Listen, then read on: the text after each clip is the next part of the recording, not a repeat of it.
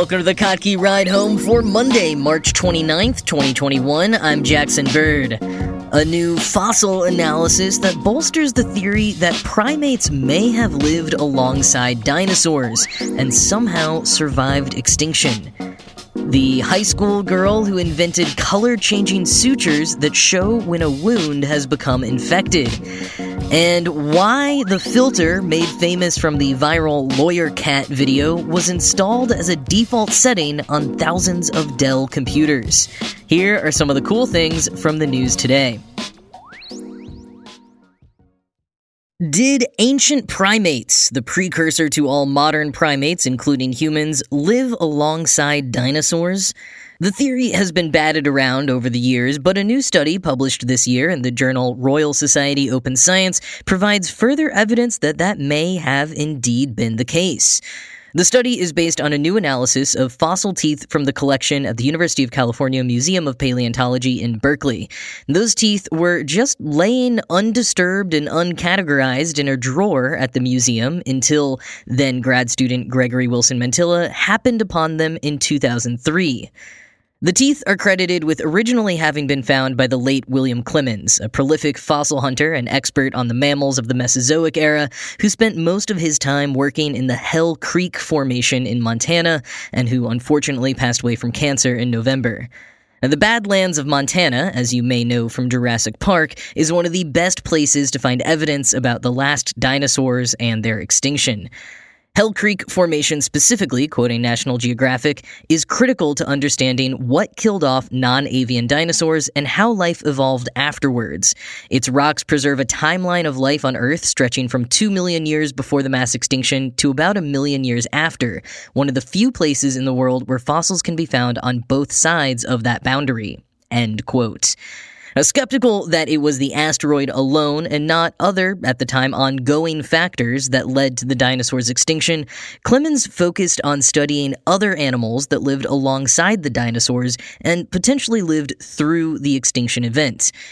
Other animals, potentially including ancient primates. Now, there are two main schools of thought when it comes to primates' origins. One is that the lineage began about 56 million years ago, or roughly 9 million years after dinosaurs went extinct.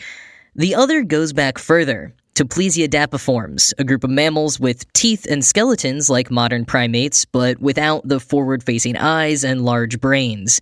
Whether or not you consider Plesiadapiforms true primates basically decides which camp you fall into. The oldest Plesiadapiform fossils that we had of a genus named Purgatorius after their discovery in Purgatory, Montana, date back to 65 million years ago, right around the time dinosaurs went extinct. But some suspect Purgatorius goes back even further. Quoting again, Evolutionary models and genetic studies of modern primates suggest the first primate relatives originated about 81.5 million years ago, during the Cretaceous period, but a dearth of fossil evidence from this time has made it impossible for paleontologists to confirm the theory. End quote. And so we go back to the teeth Wilson Mantilla found in a drawer in 2003. Several years later, he teamed up with Clemens and spent several years occasionally examining various fossil fragments that may have belonged to Purgatorius. But other work and life stalled him on analyzing and finding his findings until a couple years ago. Quoting Berkeley News, the analysis showed that the teeth are the earliest known fossil evidence of any primate, dating from about 65.9 million years ago, 105,000 to 139,000 years after Cretaceous Paleogene boundary 66 million years ago that signaled the end of the dinosaur era, except for dinosaurs' descendants, the birds. Based on the age of the fossils, the research team estimates that the ancestors of all primates, a group that also includes today's lemurs and monkeys, likely emerged by the late Cretaceous and lived alongside large dinosaurs. End quote. And again from National Geographic, quote, After poring over dozens of assorted Purgatorius jawbone fragments from Hell Creek, the team became confident that they had identified a new species in addition to remains from the known species Purgatorius janisae. They named the new species Purgatorius mckeeveri, after a family of Montana ranchers who have allowed Clemens and his colleagues to work on their land. The existence of two species from this time suggests that the Plesiadapiform's lineage stretches back into the Cretaceous. If that is the case, it raises questions about how our ancestors survived the mass extinction event. End quote. One hypothesis is plants that were beginning to bear more fleshy fruits with larger seeds, and the Purgatorius who had short, round teeth, great for grinding up fruit, and in contrast to the pointy teeth of many other mammals at the time. The Purgatorius could also access the fruit up in the trees while avoiding predators on the ground. And this became even more advantageous after the extinction event when fruit got bigger and Plesiadapiforms exploded in population. These recent analyses don't confirm or answer all of the questions, many may still want to see a more clear link between Plesiadapiforms and later primates, but Wilson Mantilla and his colleagues still have 1,500 more teeth and jawbone fragments from Clemens's collection to study, and they're searching for more parts of the Purgatorius skeleton in the Berkeley collection. Stephen Chester, co-author on the paper, said of finding that link, quote, "With any luck, we'll find one in my lifetime. Or we'll find the fossil that shows that we're completely wrong. End quote.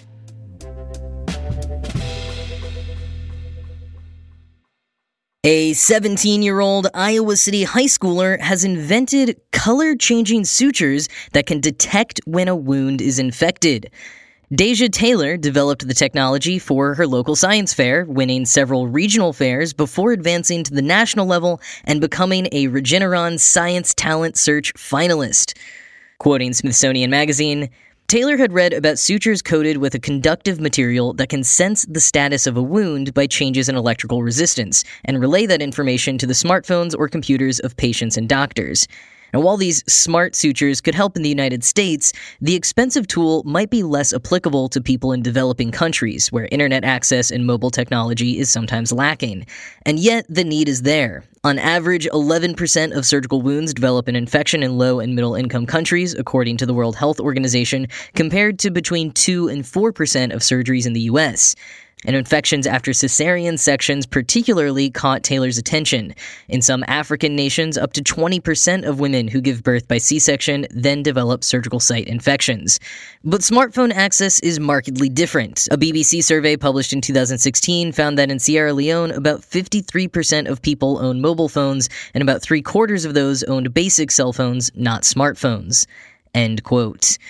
Taylor is passionate about racial equity. In addition to setting her sights on becoming a lawyer after attending Howard University, she's already a regular advocate for anti racist curricula at school board meetings and has been a guest speaker on the topic at several conferences. So it's not entirely surprising that she wanted to find a more equitable solution to the problem of surgical wound infections. Quoting again, Healthy human skin is naturally acidic, with a pH around 5, but when a wound becomes infected, its pH goes up to about 9. Changes in pH can be detected without electronics. Many fruits and vegetables are natural indicators that change color at different pH levels.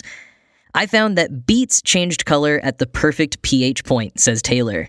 Bright red beet juice turns dark purple at a pH of 9, and that's perfect for an infected wound, and so I was like, oh, okay, so beets is where it's at. Next, Taylor had to find a suture thread that would hold on to the dye.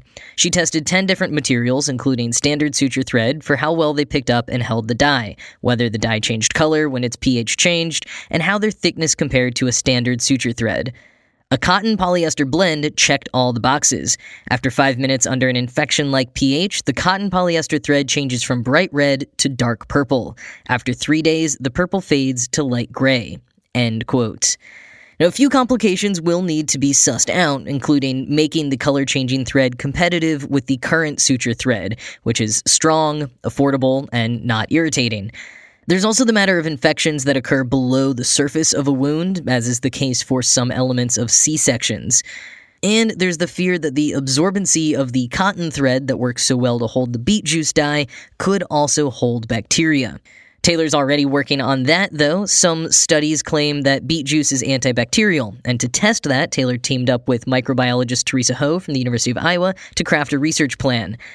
Now, while there is a ways to go before and if this technology can be implemented, experts like Kathryn Chu, the director of the Center for Global Surgery at Stellenbosch University in South Africa, are impressed and say that such a product would be extremely valuable. With such a diverse set of skills already and focused passion, I have a feeling Dasia Taylor might be one to keep our eyes on.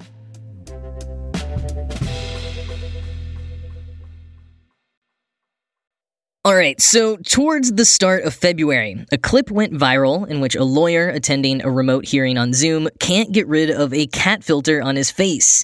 And the circumstance was funny enough, but two things I think made it especially great. The lawyer's well timed comments on the filter I'm here live, I'm not a cat. And the uncannily emotive expressions on the cat's face. Now, as you might have heard, the lawyer in question, Rod Ponton, got milkshake ducked in record time. Milkshake ducking, based on a 2016 tweet from Pixelated Boat, is what some very online people call the phenomenon of the internet falling in love with someone only to quickly learn that they have a problematic past. In Ponton's case, it was quickly revealed that he allegedly used his power as a district attorney to harass an ex. But this segment is not about Rod Ponton. This segment is about why that cat filter was there in the first place. And not just on his laptop, but as the default setting on thousands of Dell computers' webcams. The New Yorker recently produced a video diving into the strange history of the filter, and here's what they found. So, first, part of why the video call was so funny, like I said, was that the filter is so good. You can see the panic and confusion in the kitten's eyes as the lawyer is trying to fix the situation. It was clear this wasn't just a regular Zoom filter, this was something next level. So, you may be surprised to learn that the filter was actually created almost 20 years ago. John Martin, the vice president of Reallusion, explains that they originally designed it as a part of Crazy Talk, their flagship 2D facial animation software that they originally launched in 2000. Several years later, they were hired to develop software that would accompany the Creative Labs webcams used on many Dell computers. The way the facial animation worked, as Martin described it, was it could identify your nose and mouth and then map a mask onto that. And from there, it used auto animation and lip syncing to make it look like it was speaking for you and expressing a bit of your emotions. This was the early 2000s, so this tech was way ahead of its time. And Martin recounts that people would respond to it like, that's cool, but what are you supposed to do with it? John Roese, the CTO at Dell Technologies, told The New Yorker that Dell knew exactly what to do with it. Back in the early days of webcams, the resolution was horrible. They knew that for some people, having an avatar that could move and blink along with you would actually be a better visual experience than a grainy, pixelated video. This is one of those ways, he points out, that some technology that enters the market can at first seem irreverent just for laughs, but it can pave the way for more functional tech in the future, tech we eventually realize a need for. But alright, so that's how the cat filter got onto Dell computers, but how did it become a default setting? That's something no one in the New Yorker video explains, although most do speculate that there was simply an engineer at Dell with a sense of humor. Because it was a default setting on some models, however, lawyer Rod Ponton was not the first one to get punked by the filter. Dr. Paul Brecher, an assistant professor at St. Louis University, was asked to do a Skype call for his very first job interview to be a professor back in 2012. Something rare enough that he hadn't logged onto Skype on that computer before. He got onto the call for the interview, and his face was a kitten. He panicked, trying to get rid of it, while also marveling at how advanced the technology was. While he eventually managed to turn it off, he did not get the job. Breaker turned to the internet to try to find an explanation for what had happened, and stumbled on a blog post explaining the filter and how to turn it off. But even more remarkably, there were tons of comments beneath the post from people saying that they'd had the same problem. So this was no isolated incident. The kitten had been punking people for over a decade. But just who is this kitten? The New Yorker found that out too. The kitten is actually based on a real kitten. It seems like the photo it was based on came from a photography class, and the photo and the cat belonged to a Taiwanese photographer named Loma. Loma's family had two cats, Meow Meow and Little Adorable, who in 2003 had five kittens. Loma called the kittens the mice, and therefore our famous kitten, who was the firstborn, was named Eldest Mouse. Unfortunately, the kittens ended up being sold to a pet store, so we don't know what became of Eldest Mouse since then. But as Martin from Reallusion says, we can optimistically imagine that Eldest Mouse and their siblings went on to have happy, long lives with nice owners. But just like we may never know who at Dell decided to install Eldest Mouse's avatar as the default setting on the webcams, we also may never know what really happened to Eldest Mouse. What we do know is that the avatar has brought a bit of misfortune to some, but lots and lots of laughter to others. So thank you, Eldest Mouse, wherever you are.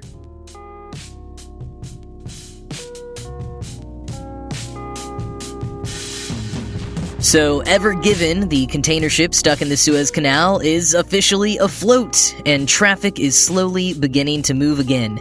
But if you are a bored sailor still stuck and waiting on your turn to get through, don't worry, someone has built you a dating app. Called Forever Given, it will help you, quote, meet other singles stuck in the Suez Canal. You can select your trade, crude oil tanker, container ship officer, steward, deckhand, and more, as well as which type of trade person you're looking for, same options, and then also share the name of your vessel. As the site says, quote, with Forever Given, the international waterway's most popular free dating app, there's thousands of other single people just a quick raft ride away, and they're all ready to meet someone like you. The Ever Given can block global trade, but it can't stop Forever Given from finding you love. End quote. Alright, but quasi more seriously, especially since most people aren't stuck in the canal anymore, and I doubt any of them who are are listening to the Kottke ride home. Although, dang, I mean, if you are, please drop a line, let us know what it's like over there. but maybe this is more your speed a dating group for people who are really into public transit. Called NUMTinder, a spin off of another group called Numtots, which stands for New Urbanist Memes for Transit Oriented Teens, except that it's not really for teens. It's a Facebook group for people that, quoting The Atlantic, consider liking public transportation to be a core part of their personality, or those for whom a lack of interest in urban planning is a deal breaker. End quote. And if you're more interested in thirst traps than a serious relationship, there's another spin off group called Numb Thoughts, where people post steamy, transit themed nudes, or really semi nude in keeping with Facebook's content moderation. But there you go. Whether you're into ships or trains, I apparently have you covered today. But that is it. As always, this show was produced by Ride Home Media and Kottke.org. I am Jackson Bird, and I will talk to you again tomorrow.